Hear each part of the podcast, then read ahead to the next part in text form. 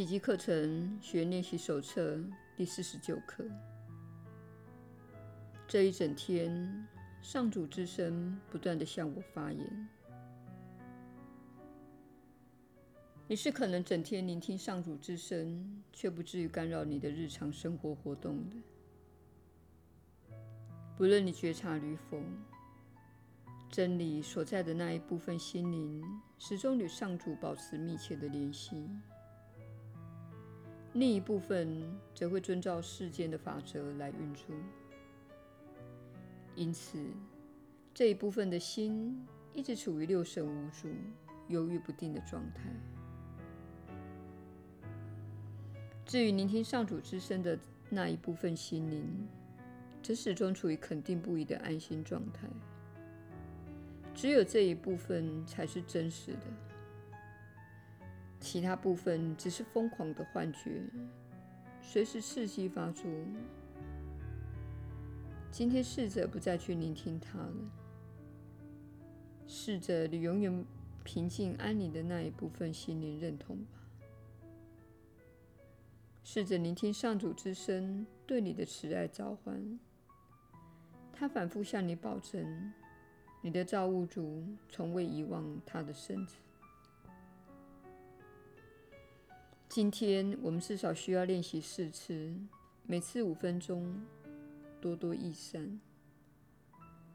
我们试着聆听上主之声，告诉你的，他的真相以及你的自信。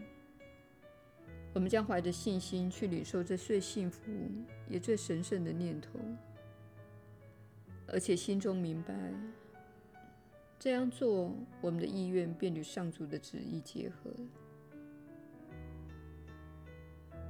他要你聆听他的天音，他既然赐给你这天音，一定会让你听到的。深深的静下来聆听吧，在极度的宁静中，开启你的心扉，越过那覆盖你真实念头且干扰了你与上主永恒联系的喧嚣万象，越过这疯狂世界的。狂乱躁动的念头、景象及声音，向下深潜到那静静等候着你的平安中。世界不是你的居所，我们努力前往之地才是你真正的家。我们努力前往的是真正欢迎你的地方。我们努力前往的乃是上主自己。不要忘了附诵今天的观念，且多多益善。必要时可以张开眼睛来念，当环境许可时，尽量闭起眼睛。一有机会就静静坐下来附诵今天的观念，闭起眼睛，不再瞩目于眼前的世界，轻轻明明的邀请上主之声向你发言吧。耶稣的引导，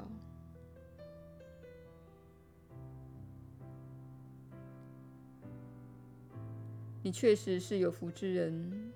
我是你所知的耶稣，请务必了解，小我之身也是一整天都在向你发言。这一点如同上主。当你选择不去聆听小我之声，而是潜到他出于攻击。羞耻、恐惧而发出的刺耳尖叫之下，就能触及另一个层次的意识。亲爱的朋友，那层意识始终在那里，它始终在那里。但是你一直忙于回应头脑的那个声音：买这个，吃那个，喝那个，它很坏，它很扎劲。你很糟糕，因此你从来都听不到我们透过这位传讯人发言时经常听到的那个指引。这位传讯人透过宽恕练习，使自己的心灵达到了宁静。他透过练习宽恕，使心灵达到足够的宁静，没有小我刺耳的尖叫声，所以它能够听得到我们的声音。但是这需要花时间才能做到。在你的世界中，事情看似需要花费时间，这正是你获得时间的目的。你获得时间不是为了变得富有，也不是为了变老或生病，而是为了学习如何聆听上主之声，聆听内心深处的指引。而他就在小我疯狂及凶暴的声音之下。如果要减弱小我之声，你必须不再聆听他，也不再回应他。你必须不再相信那些念头及想去做某件事的冲动。你必须开始让自己的心安静下来，并达到较少产生攻击的想法。观念和信念的程度，你必须进入暴风雨的表面下，就像海洋一样。你在不断涌进又退出的浪潮之下，看到深度的平静。在表面翻涌的浪潮下，有着一种平静。你的心灵也是如此。别忘了，你所生活的世界反映出你的意识。你可以用海洋来做比喻，天空也是可以比喻的对象。在乌云及暴风雨之上，有什么东西始终在那里？太阳始终照耀着，始终散发着爱的能量，给予万物生机。